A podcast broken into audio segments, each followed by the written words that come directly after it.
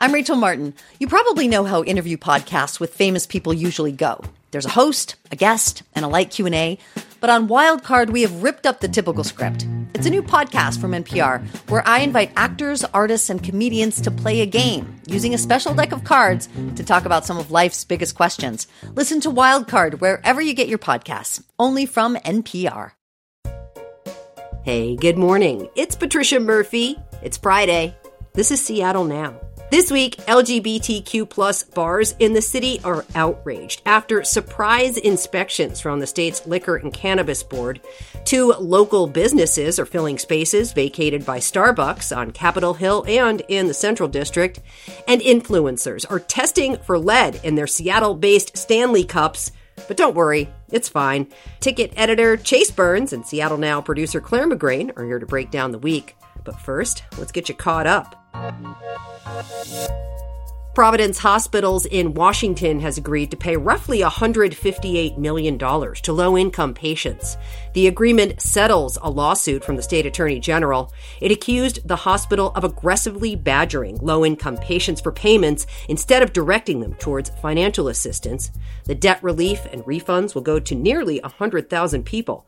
The hospital system also must implement new ways to determine whether patients are eligible for financial assistance before attempting to collect payment. Amazon's stock was trading 8% higher after the company's net income topped 30.4 billion in 2023. On an earnings call Thursday, CEO Andy Jassy said Amazon had a record breaking holiday season, which included Prime Day in October. Revenue during the fourth quarter jumped 14% to 170 billion. Amazon has been trimming expenses and employees. The company laid off more than 27,000 people in the last year and a half. And good news for electric vehicle drivers. The state will spend 85 million to install thousands of EV charging stations. Seattle Times reports the funding comes in part from the state's sale of greenhouse gas emission allowances. And Washington drivers like their EVs. The governor's office estimates there are 125,000 electric vehicles on the road right now, second only to California. Hey there, just a heads up. This conversation happened Thursday afternoon. Thursday evening, the stranger reported the State Liquor and Cannabis Board decided to pause enforcement on the lewd conduct laws we talk about in the show. We'll put a link in the show notes to the stranger's coverage if you want to find out more. Hey, hey, it's Friday. Hope your weekend starts soon. Chase Burns is here. He's an editor at The Ticket. Great to have you in the studio, Chase. Hello, happy Friday. Yeah, in person. Clare McGrane is here too. She's a producer on Seattle Now. Clare, so glad you're here. I'm glad I'm here, although I'm not feeling very casual because I had to put on outside pants to come to the studio. I know, we dragged you in. We dragged you in. You're a hero today, Clare. All right, before we talk about the big story of the week, you two, it is now illegal to throw your batteries away in the city. You can't put them in the trash anymore. Batteries leak harmful chemicals. They can catch fire. They pose a risk to people and the environment. And this has actually been illegal since January 1st. But I have to ask you both what have you been doing with your batteries up until now? Because I didn't think they could ever go in the trash. Chase, do you put them in? I didn't think they could go in the trash either, but I might have put them in the trash. Um, I I live in an apartment building, and there's like no battery receptacle. I'm not putting the blame on the building; it's my responsibility. But if there was a receptacle, I would be putting them in there. Sure. You would do the right thing if it was available to you in front of you. Exactly. Okay. Well, it wasn't even wrong until January 1st, which again, I find surprising. Clare, what do you do with your batteries? I have a Ziploc baggie of shame that is filled with like five years worth of batteries that are leaking those toxic chemicals you mentioned into the inside of the baggie, which is not a good situation. Yeah. So um, I'm moving as well. So I think I just need to gather all my light bulbs and electronics and take them somewhere. No, the city says you can call for pickup with their special pickup mm. program. So that's what they actually want you to do. But yeah, like you two, I didn't think this was a thing. So I feel like I've been privileged though because KUOW, we are a radio station. We use a lot of batteries. We've always had this big bucket in the mailroom or in the studios where you drop your batteries. So that's what I've been doing for like 20 plus years. Although, like you, Chase, once in a while I apologize to Mother Nature and pitch them in the in the trash. If you put your batteries in the trash, the city says they won't fine you, but Seattle Public Utility workers will leave your trash behind and tag your bin with a note asking you to remove those items. So kind of like a garbagey scarlet letter for your yeah, bin. my bin in my apartment will be tagged every single week because I, people put couches in the recycling bin. so it's just it's chaos at my This building. is not going to go well. This is not going to go oh well. Again, I feel like so many things, they'll capture the 20% of people who are like, oh, we're not allowed to do that anymore. Let me call the city and have them pick up my batteries. And the rest of y'all mm-hmm. are just going to throw them in there and catch me if you can, Seattle. Which is not me. I've never thrown a, a, a couch into a recycling bin. I've maybe done things close, but not that. All right, let's dive into the big story of the week. Law enforcement officials surprise inspected four LGBTQ plus bars and clubs over the weekend. Customers and staff are not happy. Of course, important to note that inspection officials visited other bars over the weekend, not just queer spaces, including my old lunch spot on the Ave, Finn McCool's. State Liquor and Cannabis Board inspectors didn't find any alcohol related violations, but officers told managers at three of those clubs, Neighbors, the Cuff Complex, and the Seattle Eagle, they observed lewd conduct violations. Officers said they saw customers wearing jock straps, saw a male bartender expose a nipple at the cuff, which could net them a citation for violating state law. You see, this is funny here in the city of Seattle. As Vivian McCall in The Stranger pointed out, people can play kickball in their jock straps at nearby Cal Anderson Park, but risk a citation for walking into a Capitol Hill bar in that outfit. The law intended to prohibit strip clubs from serving alcohol in Washington state. I open this to the floor. Does this action fit the spirit of the law? Ah, yeah, yeah. I so this I used to work in the nightlife beat for the Stranger, and so I've been covering this for a little bit. And this is like this has been going on for a really long time. Um, and I think a lot of people feel like these lewd conduct violations are just really out of place. I think there's a lot of ignorance around them, just in the general public. I just think that people think that we're a very permissive state in in this regard, but in actuality, the laws in the books are are very restrictive around nudity when it comes to nudity near liquor. Yeah. Um, and probably some of the most strict laws around that type of lewd, lewdness in the in the country. Um, and that it impacts, uh, like like you said, strippers and uh, the the feeling at strip clubs. And so it's it's wide ranging. Um, I was not surprised when I heard this because I know this actually happens fairly often.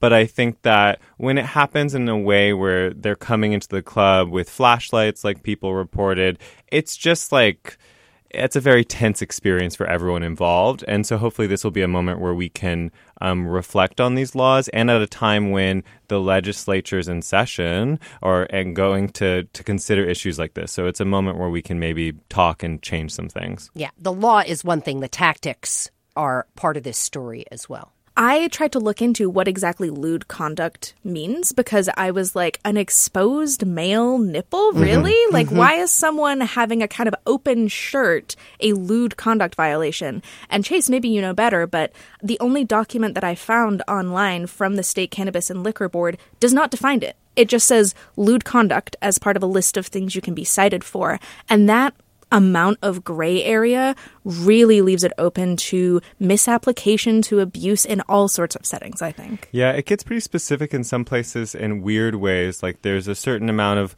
cloth that needs to cover genitals, and that includes the the butt side of the genitals, which is why things like jock straps aren't allowed. And also, like if you have like a bare breast, even if there's a pasty on it, there's supposed to be a certain amount of distance between the performer and the audience, which in in like drag and burlesque can become really complicated, especially when you have different genders wearing different pieces. And so you have like di- people of all genders wearing breastplates. And so, like, it, when is it a breastplate? When is it a natural breast? Like, these are things that we're having like liquor control board officers come into clubs and decide. And so that is where the tension comes because these these things seem so silly, I think, to most people when they hear them. And I would assume that the liquor control board officers I would hope feel a little uncomfortable having to judge this themselves. Yeah, and we should talk about specifically what people said happened that night at the Cuff. People said 10 officials walked in after midnight.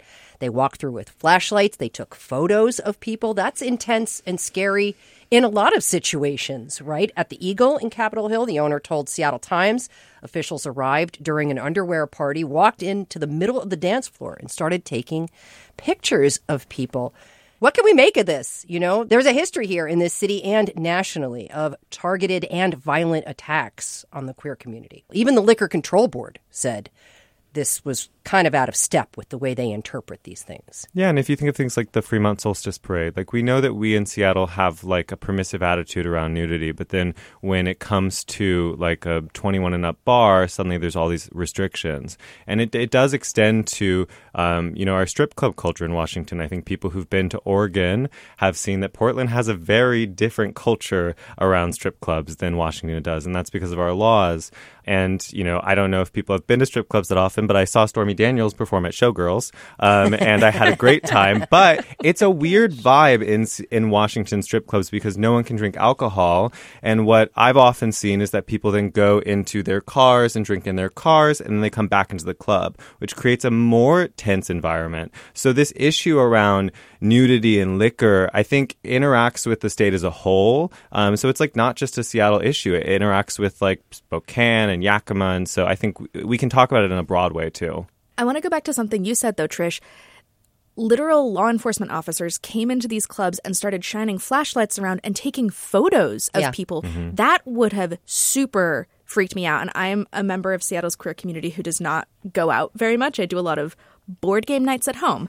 But if I was in any sort of situation in a public place where law enforcement officers started taking photos of me, never mind taking photos of me out doing something that like I don't want spread all over the internet, for example, that's really scary. And like I, that idea freaks me out so much. And to your point, Clare, the public disclosure requests that will be filed, which I am sure are filed already, Yeah. will reveal people's photos as part of that disclosure. And that in itself, if the club is the one who gets the citation, Yeah. why should the person in the photograph be exposed? And it puts the club in a very weird position too, because what the club is having to do is that they're having to suddenly go around with their staff and like measure like is your underwear thick enough to be permissible? So that's also creating tension between the club, which they don't want to do themselves.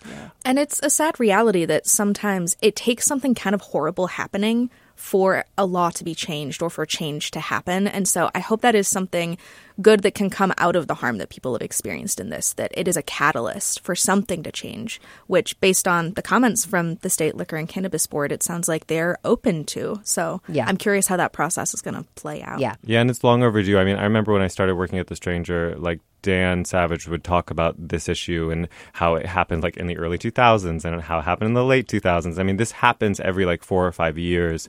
Um, I think there's just a good group of people that sort of catalyzed attention around this at the right moment, but it's it's been ongoing. We'll see where it goes. All right. Moving on. Capitol Hill, Seattle reports that Hillcrest market born Carmelo's Tacos is making plans to open a new restaurant in the space formerly home to the Starbucks at Broadway and Denny. That location was the first Starbucks to unionize in the city and was shuttered by the coffee giant in 2022 over what it says was public safety concerns. Chase, you live on Capitol Hill. Are we meeting for tacos at Carmelo's? We are definitely meeting for tacos at Carmelo's. I love Carmelo's. I've been a long standing fan of Carmelo's. I think like a lot of people in the neighborhood. I do feel a little bad for Tacos Chukis oh. because Tacos Chukis on Broadway used to be the spot and I will say that since Carmelo's opened there are not as many people there. Mm. But Tacos Chukis has a lot of locations so it's okay. And Carmelo's rocks. They're known for like a campechano taco which is like a mixture of meats with like a little bit of potato and then like some cactus leaves. So it's very they're very good and they also have vegan and veggie options for everything so people love it. I love that idea. Hmm. And other local businesses in former big business location news. Black Coffee Northwest is also opening in a former Starbucks location in the Central District. That location, too, closed by the company for safety reasons. I think this is a blessing in disguise because I am actually happy that smaller hmm. local businesses are filling these former big business spaces. Because if you can't if you can't be in the neighborhood, then don't be in the neighborhood, I guess. I think what this really highlighted for me is Starbucks, but also chains like Target, Bartell's that have been closing locations in the city, they are looking at the bottom line. They're looking at the numbers of transactions and the number of people coming in, the foot traffic, and they're making decisions based on the bottom line. And I think, especially for Starbucks, this is in contrast to the role that it wants to play in people's lives, right? Mm-hmm. It kind of positions itself as a third place where you can come and hang out, study, have a meeting, do some creative work. As long as you're buying enough coffee to justify taking up that chair that your butt's in. Mm. And I think you're right, Trish, that, you know, these small businesses coming in is a good thing and hopefully will help kind of lift the neighborhood. I'm always up for a taco meeting. Yes, and that space is cool. I never went into that Starbucks. It was known as the Gay Bucks because it was very locally. That is what the neighborhood called it. It was a more gay Starbucks than normal. Um, but I didn't go in there because I don't really, I don't go into Starbucks that much. But the space is big, so having a Carmelo's in there will be nice. Yeah. You know, I wonder from a consumer standpoint, are either of you actually concerned about safety at your neighborhood businesses? I, I mean, safety is like uh, safety is definitely an issue in some instances in Seattle, but it's definitely hyperbolized and sensationalized. Um, so I think that when you try to minimize it or hyperbolize it, that just gets us into a culture war. Um, like there's certainly issues that businesses face, but I think it is not as scary as a lot of people are making it out to be. I mean, Carmelo's is a great example. They're a taco window. All of their customers are waiting on the street, um, and there's always a line, like literally sometimes like wrapped around the block, right where that Starbucks was. So if it's so unsafe, I just don't think that you would have crowds of people at almost all hours of the day just hanging out in the street. Yeah. Yeah. I feel like I walk around the city with a very open eye, but that's just me in the city. That's like you in the world Yeah. these days, right? That's any city for me. That's Yeah. really any space. I'm just aware. Anyway, someone commented on the Capitol Hill Seattle blog post comparing Starbucks to Boeing. Once a source of hometown pride, but not anymore. In some ways, I'm like, you know what? I agree about that comparison. I don't think Starbucks could kill you in the same way. Um, I do Okay, think true. I do Coffee's think bad, not that bad. I think Boeing's plane getting a hole in the middle of the flight is a little more intense. Yeah. But the coffee is, you know, the coffee should be at the right temperature. That could be dangerous. One last thing before we go. Seattle based Stanley, Seattle based Stanley. I can't believe that. It's been in the news for what feels like weeks. These big cups with the built in straws that keep your drink warm or cold, but also fit neatly into cup holders are very popular right now. Huge success for this company. Although I went back and looked at their stock history, they have murky financial history. Like the, the stock has not been doing well. If you look at it over the past five years, not skyrocketing. Anyway, did either of you see that TikTok? The one of the burned out car with the Stanley Cup mm-hmm. drink inside? No. Okay. Yes. I oh swear Oh to God, gosh. this is actually either the most brilliant marketing stunt or the most brilliant marketing win for this company. I think it was a total accident, right? This girl's car burned down. The Stanley was still sitting in the cup holder untouched basically Wow. Jingle, there jingle, was jingle ice dice. in it Oh. And i think i don't think that this was orchestrated by stanley but stanley jumped on it Yeah. and they bought her a new car They bought her a new Oh, car. it's a symbol of resistance Yeah. now. But, Honest- but then it turned. I Uh-huh. was very late to the Stanley Cup, the Stanley Cup drama. Um, and when you just said that it could fit neatly in a cup holder, That's- I was like, oh, I get it. Totally. Because it's so big, but then it can also fit in a cup holder. I was like, I understand why people like it. Yes. Okay. Well, and it's a weapon, honestly. Talk about staying aware in the city, man. You got your Stanley. You can knock somebody to the curb with that thing if you need to. And colors, lots of colors. Lots of hmm. colors. Honestly, though, social media giveth and social media taketh away. This week, the media attention has been pretty negative because it's all about the lead, like you mentioned, Chase. People are posting videos using at home lead tests on their massive Stanley cups, and they are coming back positive. So, okay i feel like i have to whip out my Clare, science my- journalist, comes back. Enter Clare. So, two things about this. At home lead tests are not particularly effective, especially if you don't buy them from a reputable seller. But the other thing is, there is lead in Stanley's. They've been very clear about this. They use lead to seal part of the cup, but it is so deep in there and the cup is so indestructible that it is never going to make it into your drink. It's never going to touch your skin.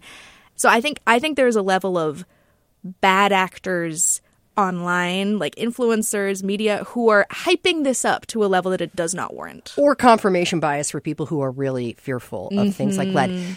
And if I remember correctly, the lead is actually in the liner, mm-hmm. right? It's in the liner. So I don't know. Maybe now's my time to get one. I don't know. It seems I've been waiting to buy, and I now it's controversial. So here's a pitch for Stanley: make little cups with jock straps and sell them at local queer bars. Yes, and male nipples. Maybe just one. oh my god! And we are leaving it there. Chase Burns is the editor at the Ticket. Clare McGrane is a producer on Seattle Now. Really appreciate you too. Thanks. Thanks. See you out there. Thanks. Good to see you both.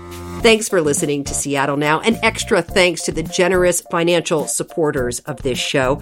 Today's episode was produced by Vaughn Jones. Our production team also includes Caroline Chamberlain Gomez, Clare McGrane, and Jenny Cecil Moore. Matt Jorgensen does our theme music. Seattle Now and KUOW Public Radio are members of the NPR network. It's an independent coalition of public media podcasters. You can find more shows in the network wherever you get your podcasts. I'm Patricia Murphy. See you Monday. I'm Rachel Martin. You probably know how interview podcasts with famous people usually go. There's a host, a guest, and a light Q&A. But on Wildcard, we have ripped up the typical script. It's a new podcast from NPR where I invite actors, artists, and comedians to play a game using a special deck of cards to talk about some of life's biggest questions. Listen to Wildcard wherever you get your podcasts, only from NPR.